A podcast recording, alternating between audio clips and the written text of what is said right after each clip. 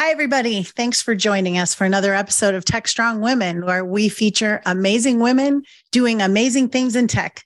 I'm Jodi Ashley, executive producer here at TechStrong, and I'm here with my co-host Tracy Ragan, creator and CEO of Deploy Hub, and you know, because she has so much spare time. She also does a lot of work with the Linux Foundation, where she sits on the boards of OpenSSF and the CD Technical Oversight Committee. Before I introduce today's guest, I want to give you a quick update about what's happening here at TechStrong. Be sure to register for TechStrongCon 2023 virtual event on March 16th. Speaker admissions, um, submissions are still open, and we always love sponsors. TechStrong will also be hosting our annual DevOps Connect DevSecOps Day at RSAC in San Francisco on April 24th. Be sure to look for us on Broadcast Alley all week stop by and say hi. And you can register for all of our events by going to techstrongevents.com and be sure to tune in every day to TechStrong TV for great shows and interviews. Okay, Tracy, what's on your mind today? So, uh, at one of our um, open source contributor meetings, one of the uh, contributors said, Hey, have you guys seen um, the, uh, the, the dev containers that you can now uh, create off of use off right off of GitHub. I'm like, what the heck is he talking about? and then I started looking into it, and somewhere along the line between uh, Thanksgiving and now, um, GitHub announced something called Code Spaces. Uh, it's actually pretty cool, especially for open source projects, because it allows you to create fairly easily, um, right from GitHub, uh, a uh, development environment.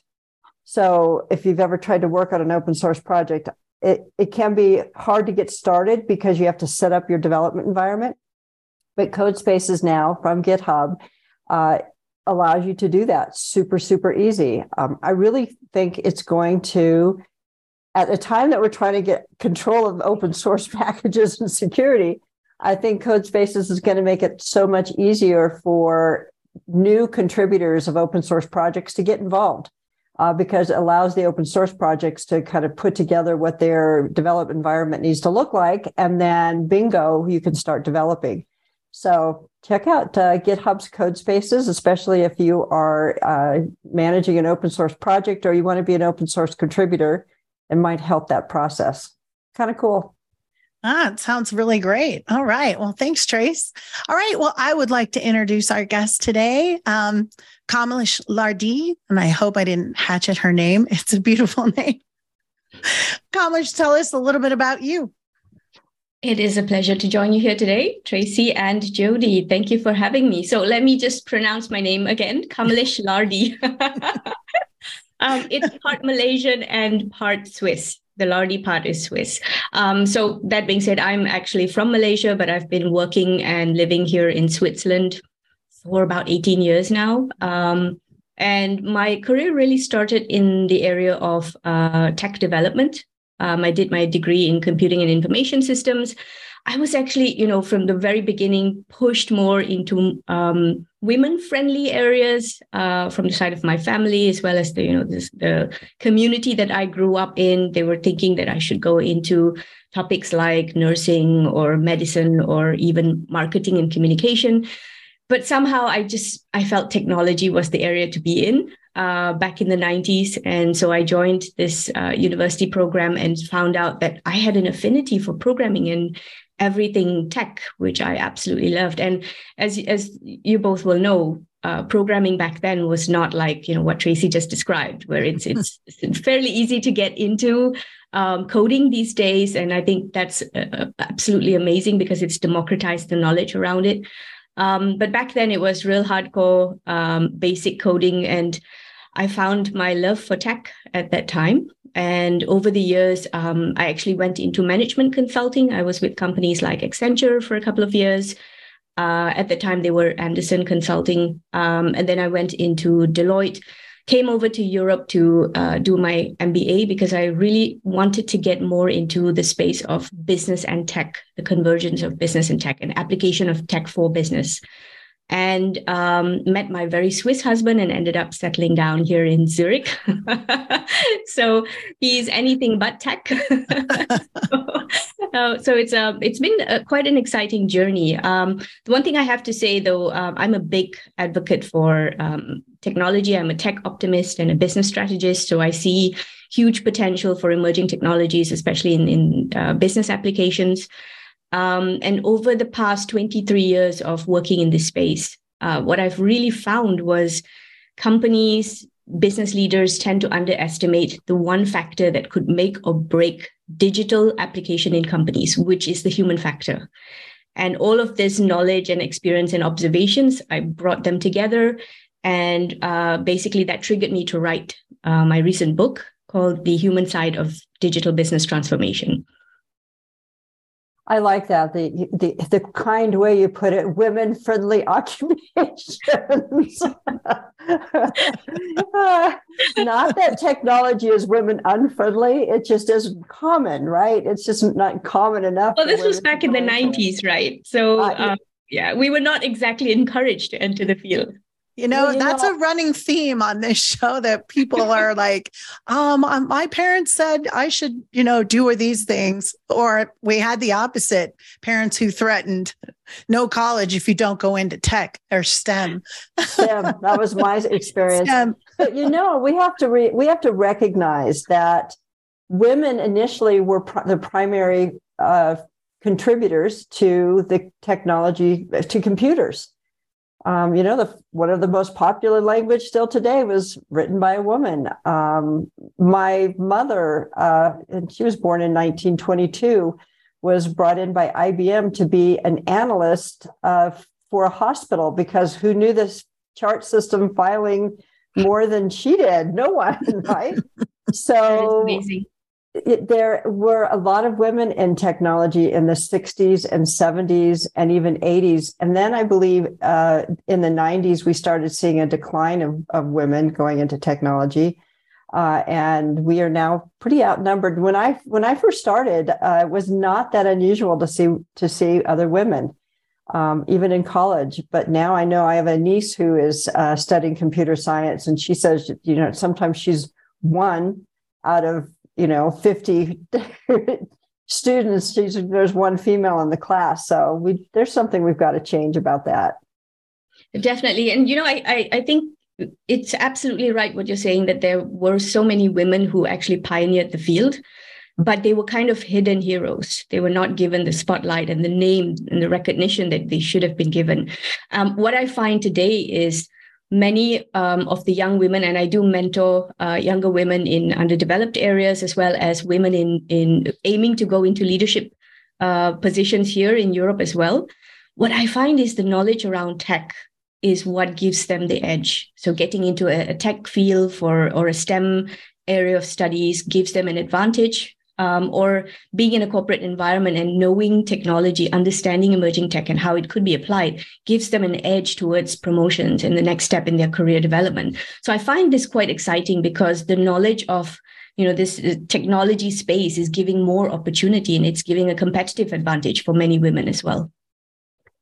And you know, you talk about um, well, let's say I'll, I'll start it this way. I often talk about finding your voice and women sometimes are much older before they find their voice. I always say I didn't find my voice until I hit 50. And finally I found it. It was almost like I was like, if I don't start speaking up, it's going to be too late.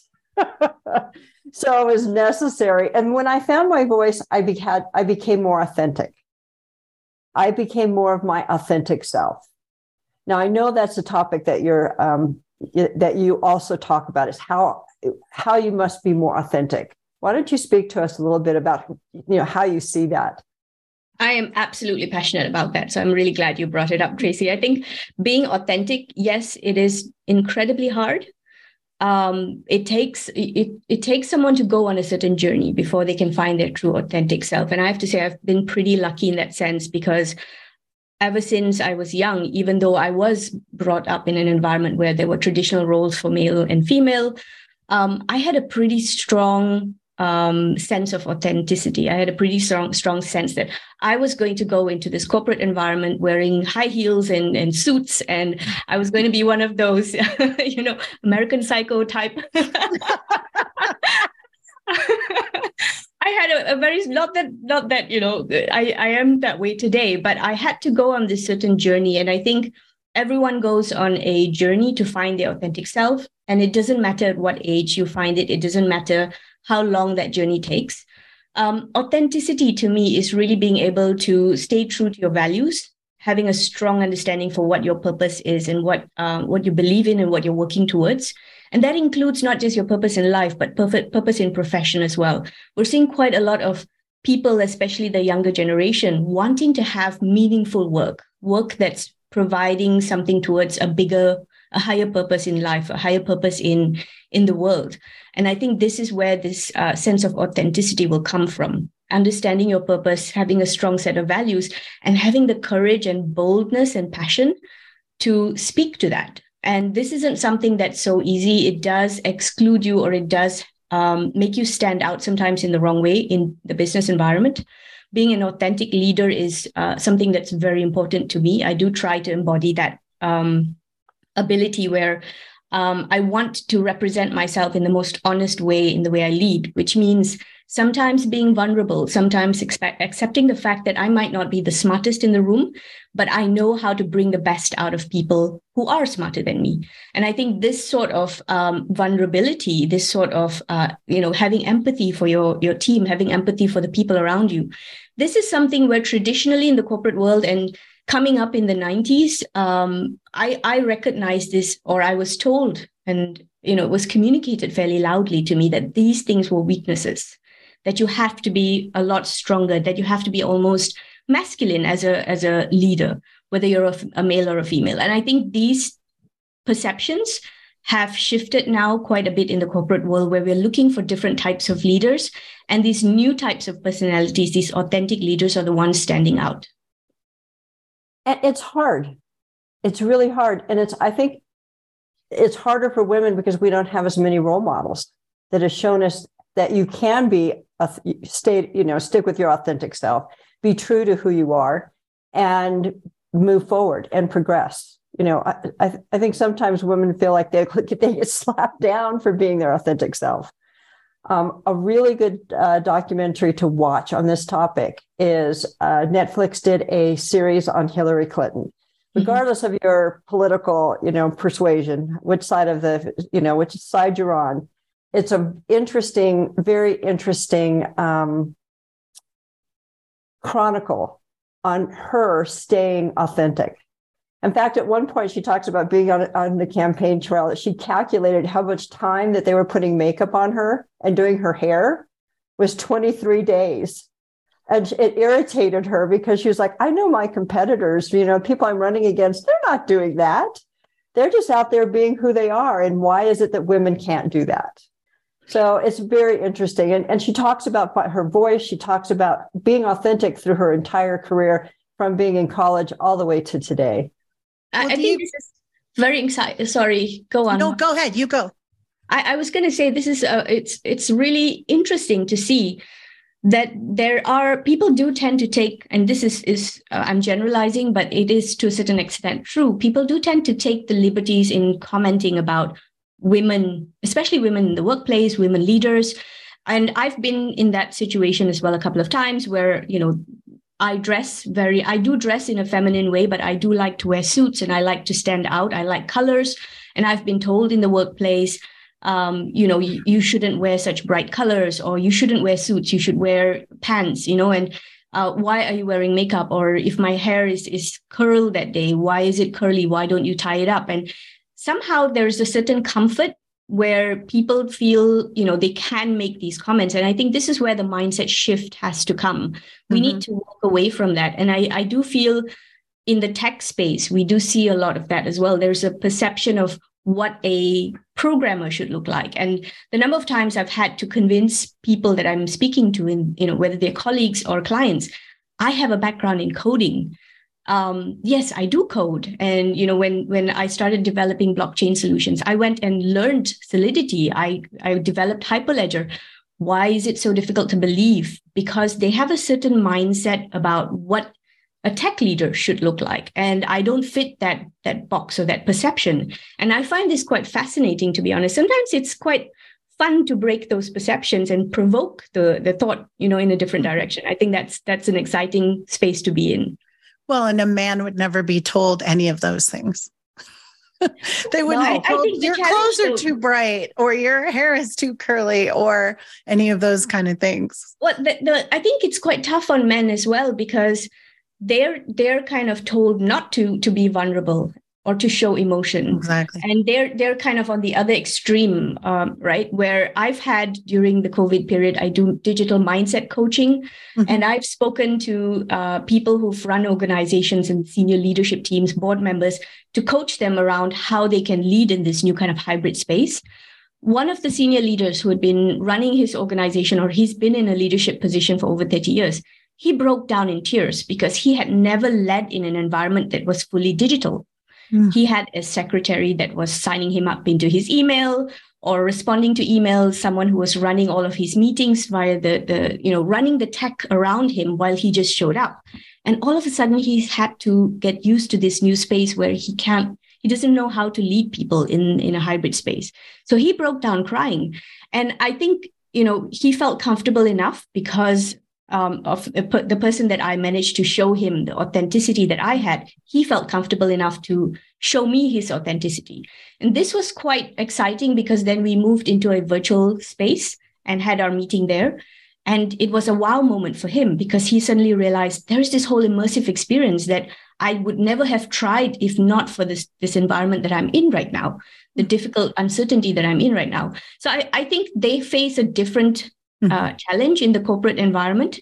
And so i'd like to see these perceptions and you know all these boundaries broken down. And i feel like tech is going to help us do that. So i have a question back to the authenticity. Having all of us not grown up in social media land do you feel like the generation of kids that are coming up the young people they have very low and i'm going to just say it they have very low bullshit meters they mm-hmm. don't they are very authentic i feel like sometimes to the opposite extreme like you want them to put a little filter on what they're saying. But do you find that that being authentic as a leader is even more important given the the um, environment that younger people grew up in that we didn't? Absolutely. I think the the whole element around social media, social technologies, beyond the fact that you know it's become um, so it's grown so quickly and it's adopted across the world, I think the one thing that social technologies have been able to do is it's been able to trigger new behaviors in people new behaviors in a new generation of people. And my daughter is 12 she's an absolute uh, gen z she's fully into you know tiktok roblox and and all of the such um, and it, it, comes so easily for them right? It's like um, you know she log into a tiktok account and within a couple of hours she's got a thousand new followers. You know it's it's ridiculous how easily it comes for them. But it's also quite exciting to see this generation of people and this is something i do address in the book this generation of uh, gen x uh, sorry the gen z's and the uh, alphas are starting to demand a new way of doing things right? The millennials triggered this shift, but the, the next generation are demanding it. They don't want to work with organizations that don't align with their values and purpose. They reject people, you know, they call it the cancel culture. Mm-hmm. They reject people that don't align to that, sometimes a little bit too quickly, right? There's always something to be said about exploring topics and giving people second chances and so on. Everyone makes mistakes. Mistakes today are exponentiated on these channels as well. So these are things I think I find it quite um, encouraging, the environment that we're heading into, because the values are shifting, the focus is shifting. I see my daughter and her, her friends being very focused on things like climate change. They are very much focused on social issues that are existing. You know, when Ukraine, um, when the war in Ukraine happened, there were so many young people who you know very invested in it who decided to take action and not just watch the news. And so i find this very exciting and they have the ability to trigger change with social technologies to shift mindsets and trigger behavior change. So this for me is quite exciting. Um, i think that the companies are struggling to keep up with these mm-hmm. shifts. Um, they're still trying to force fit people back into the traditional environment. For example many companies are now going back to a full five day physical presence in the office. you know and the, this generation of people have gotten a taste for hybrid. It, they're not going to shift back so easily because they know now there's another model. I think it would make more sense to shift towards a hyper personalized working model rather than going back to the traditional. But this is a concept that companies won't be able to, to implement yeah, and I I think the shiniest and brightest will be the ones saying, "Yeah, I think I'll stay home," and they'll find a job that will allow them to do that. Let's talk a little bit about shift. Now, we, you know, your your book is on um, digital transformation, but the humans of it. But let's just start by defining what digital transformation is and what's really driving it. This idea of businesses needing to be more agile, not in the terms of agile development, but being able to respond to the Gen Zs who are being more demanding. So, talk just a little bit about what's happening in digital transformation. So, the way I like to define digital transformation, because it is a fairly broad space. And as, as you know, digital transformation has actually been around for a while. Ever since we started using tech in the business world in the 70s and 80s, we've been doing digital transformation in business it's gotten quite a lot of focus over the last couple of years, uh, the last decade or so, because technology advancement has uh, accelerated so rapidly that the rate of change that's happening is significant. And so it's become all the more important for companies to take notice of transformation. I like to define digital transformation as an organization wide change that looks at new ways of doing things and new ways of running your organization, new ways of delivering value to the market leveraging technology in order to do that. So this means that you are able to do things a lot quicker, a lot more efficiently, and a lot more in terms of, you know, exponential growth and scale. You can achieve a lot more with a lot less. Um, what I find very interesting in the market, though, and the, one of the reasons I decided to address this in the book as well, there's a lot of focus in the business landscape around the digital part. So, what technologies are we implementing, and you know, the, the hype around new tech, uh, blockchain. Um, there was a, a, lot of focus on the metaverse last year. This year, it's all about chat GPT and AI. So every year, there's this shiny new thing that companies promote themselves or um, very loudly claim to want to implement. But there's very little focus on the transformation part. And the transformation part, the part where you take your organization and its people on this journey towards the future, that's the part that creates the solid foundation for your tech to accelerate. Without this transformation piece, the tech will not provide you the outcomes that you're looking for. It will fall short. And so, this is one of the things I try to address in the book. A core element of this transformation piece, everything that you touch within an organization has something to do with people. And this isn't about culture change or change management, but it's really about looking at uh, the ecosystem that you're building around your business. No one single company is going to be successful on its own in the digital future. You need to build an ecosystem around your business, which are your uh, ownership of the company, the leadership teams and management teams, the employees, as well as your customers from the external, your partners and suppliers and your service providers, all of these different players working in cohesion towards mutual success for the digital future. And this is where digital transformation can really be successful. Yes. And it is the one thing I've recognized over the course of my career is we as technologists are change agents. However, some developers are the most resistant to change that I've ever met. you know, I have to admit, I was there. I I carried Brief around with me forever because I didn't want to learn a new IDE. So I, I totally understand that. But with what we're seeing now in terms of you talked about the acceleration of technology in, dig, in this digital world, uh, we have never seen this big of a change going from these monolithic applications to these decoupled applications using Kubernetes and microservices in the past, oftentimes the core change didn't impact developers. Yes, we've learned new languages and languages have gotten easier, but still programmers pretty much did the same thing. Now, what I see is that microservices have changed the way our culture is. Uh, we have feature teams, not necessarily application teams. You may have one team that's working on the front end or the UI and the, the a, a jar file, and they're consuming other parts and there's a trust issue there. there is more, uh, you know, everything is decentralized. Um, how can organizations help facilitate this cultural change and help developers learn something as simple as maybe you don't need to create one off scripts for everything you do. Automation's not scary, and consuming other pieces and parts that you didn't write is okay.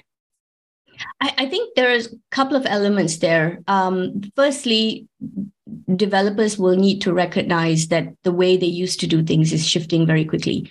You know, you mentioned at the very beginning, there are now platforms that allow us to code differently, to automate code.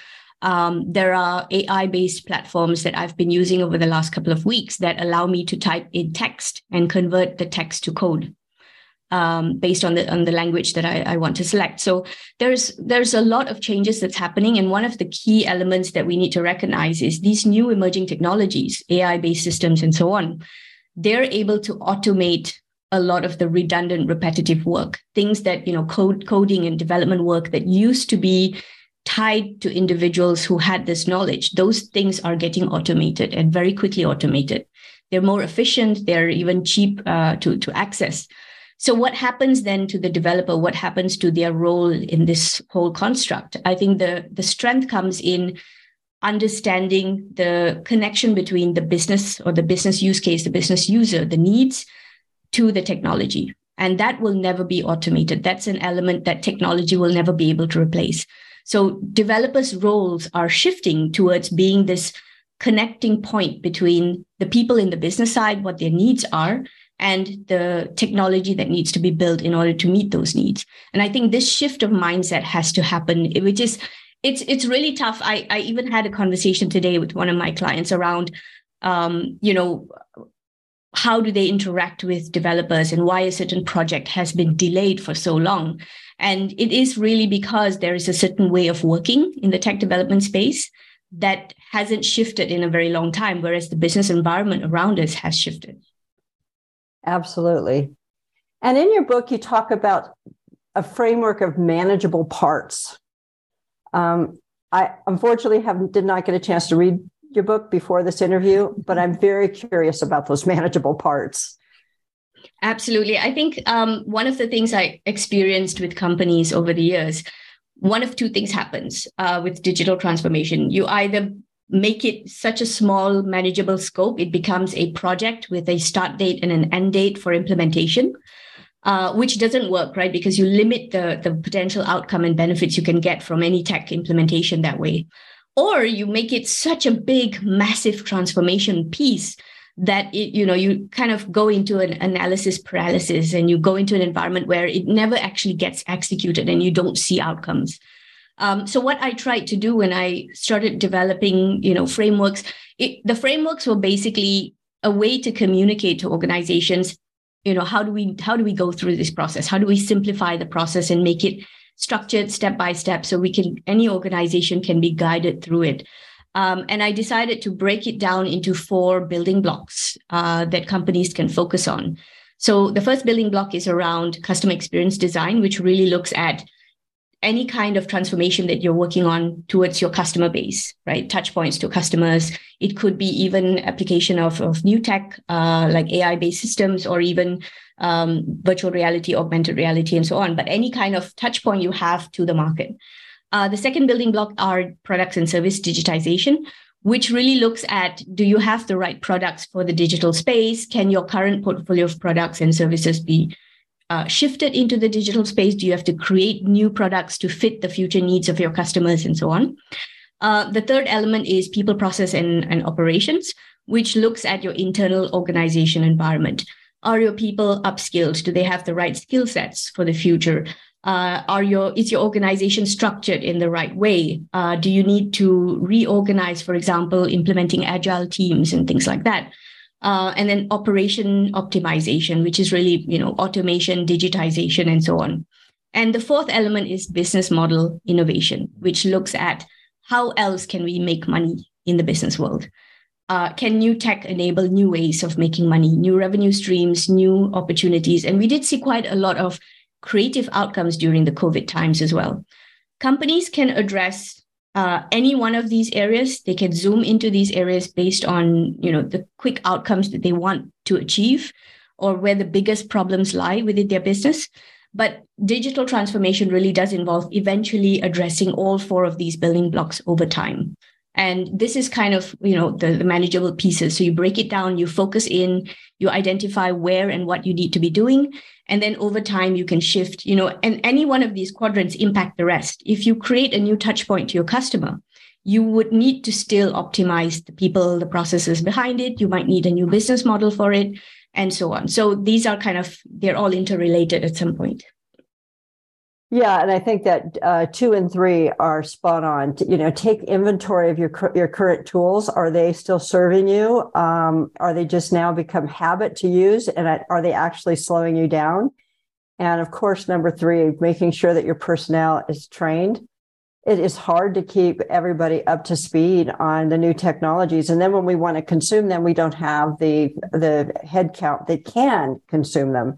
Exactly. Uh, so uh, really continuing to, uh, you know, develop your your developer base, develop your developers is critical. And and, and that inventory, uh, we were on a um, another call for um, we're talking about testing and how how does what does testing look like in a monolithic world versus a microservices world. And I had to point out to everybody, hey, pen testing and load balancing is going to be drastically different you have to start looking at those tools even before you start going down this road because those underlying tools have to be updated for this for the the new technology that we're building software on now. And I, you know i don't know if all upper management really understands that. So i think your four frameworks are really important. There is a, a section in the book um, where i address best practices for transformation. And one of the first things that i address in there is around dual transformation which you know really talks about, and it's a real life challenge for many organizations where they have the existing environment, existing tech infrastructure, existing tools and applications that they use. And some of that could even be 20, 30 years old or even older. And then they're trying to force fit this new emerging tech into that environment, which doesn't really work and it doesn't connect. It doesn't, the, the uh, interoperability just isn't there. And so, how do you manage this space? How do you upgrade or update your existing core environment and then still at the same time develop new tech? So, this is a, a, a challenge that many companies are facing. So, you said something earlier about AI and using it to write code and do stuff like that. And obviously, it's we're just being inundated with all this AI stuff over the last bit of time do either of you, this is a good question for both of you guys, you both run companies. Do you see that the AI environment will discourage people from choosing certain tech fields, thinking they're just going to be replaced by AI? Oh, well, I, I've, I mean, I think there are some professions that will be replaced by AI. Um, I, I think the coding world, people who are doing software development, it's not that they'll be replaced. They're going to learn to use new tools. Um, so two and three of her framework. um, but there are there are professions that I think um, have will be disrupted. Um, I think that accounting and finance will be seriously disrupted. Um, I mean, really, we should be able to just pump some numbers through a system, and our taxes should be done, right? the law um, law will be disrupted. Uh, lawyers are going to probably be relying on more and more um, pattern matching, just like doctors. So I think there'll be a lot of disruption, but I'm hoping that nobody gets replaced. We just get really much better at doing our jobs. Um, and that is really the intent of AI. Uh, you know, I'm I'm assuming that um, some of these AI systems will see a time that they'll be really popular and then they'll fade away um, because we'll realize that humans are probably better at doing things or we can catch things that, uh, mm-hmm. that shouldn't be done that way, kind of like the chat, whatever it is, GPT. I think professors will get really good at uh, recognizing when a, a term paper has been written by an AI system. I know mm-hmm. my grammar was so bad when I was in college that if I had to turn anything over that perfect grammar, I would have been busted immediately. So I do think that, that we'll see disruption. I don't know if we'll have complete replacement, but they'll be disrupted in in almost everything that we do. We'll see disruption. I just wonder if it will discourage people. Kamales, what know. do you think about that? Do you think it'll discourage younger people from wanting to be coders or being developers be, because no, they're I, seeing how AI is being used? I think it actually is going to encourage more people to enter the tech field. Um, the, one of the biggest barriers to entry for the, the tech field, particularly you know in, in programming and, and hardcore tech, um, was the the difficulty. Right it, back in the nineties, if if I was doing SQL, COBOL, and and so on, um, it, it was hard to learn. It was like learning a whole new language, and getting one piece of the code or one element or one semicolon wrong would drive us crazy for days. you don't have those issues today because the barrier to entry is so low. The, the, the tech has made it so easy for people to enter the field. My daughter has this this kit called um uh, ooh, what's it called? Um, it's a little computer that you can build from scratch at home. Mm-hmm. Um, and you, you, can pretty much just build the entire computer and then you can start learning to code in Python and you have little games that you can play. And, you know, this is amazing because she now knows how to build a, a, computer that works and you can even plug in the mouse the, the, speakers and everything. And it's it's in a wooden box but it works. Um, and it's a it's a it's absolutely amazing. It's it's a half a day's work and you've built your own computer.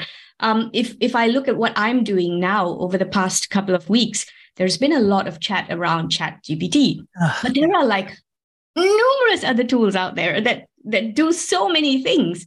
I don't do my own taxes because there's a platform for that. Um, I have an, an, accounting system, an online cloud-based system that you know pretty much produces all of the reports and everything that I need.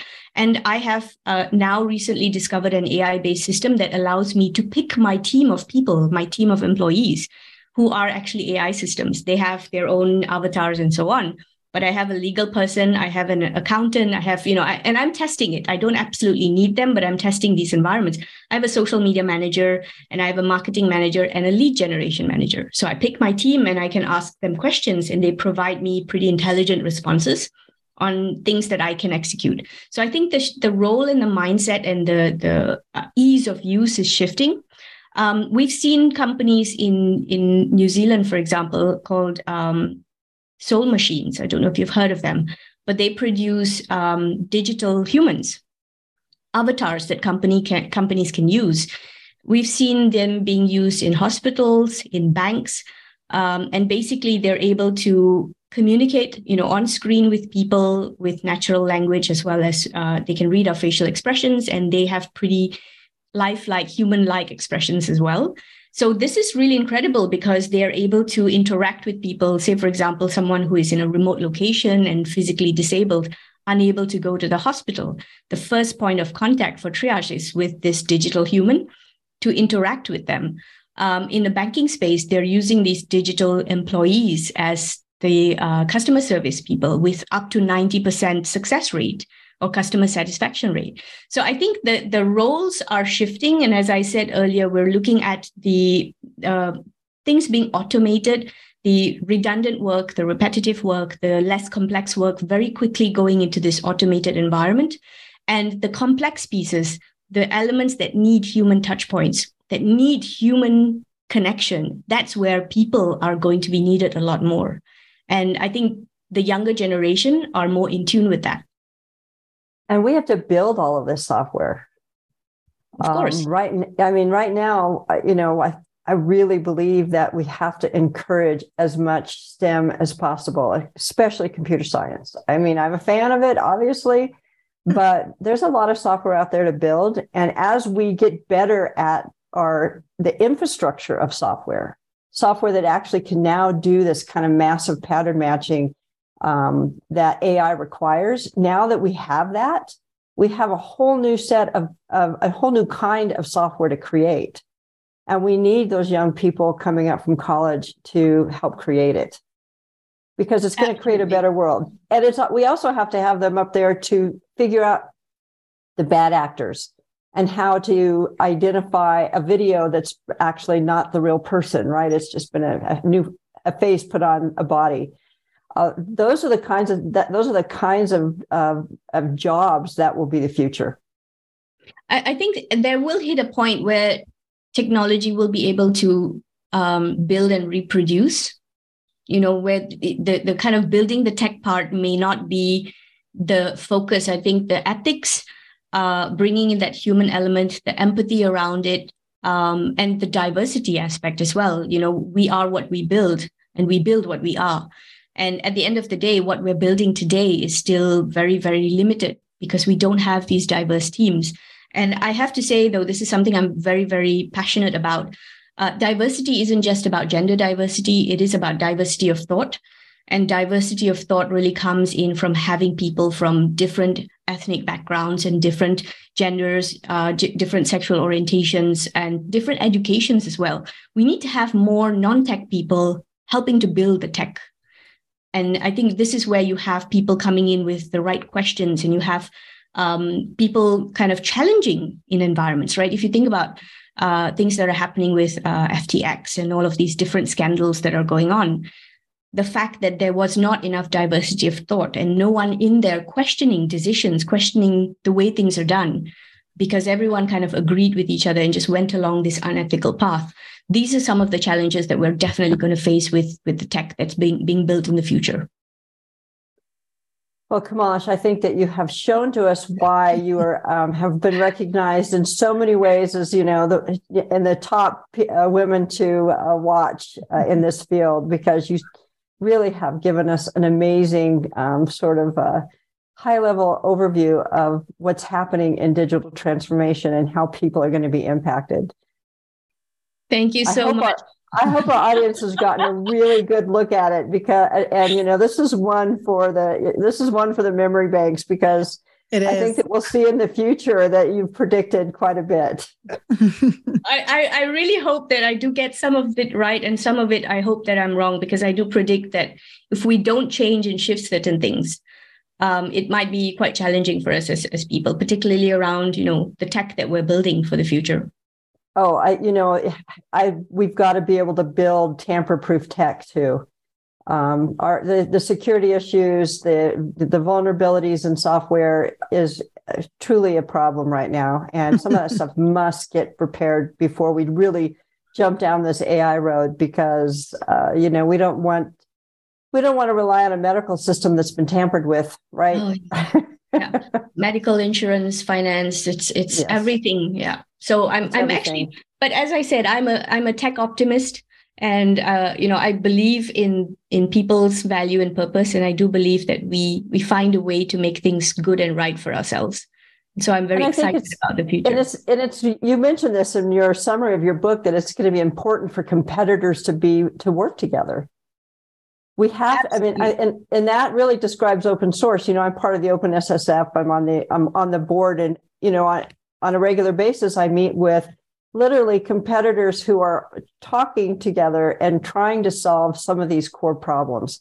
And it's it's really refreshing to see that because before there was always a wall between competitors and open source uh, the linux foundation has done a great job of this has created a platform for competitors to have a conversation and to have a common goal of solving some very core problems that the industry in general has to face. And historically we've seen that as well with any tech development especially you know blockchain ai and so on.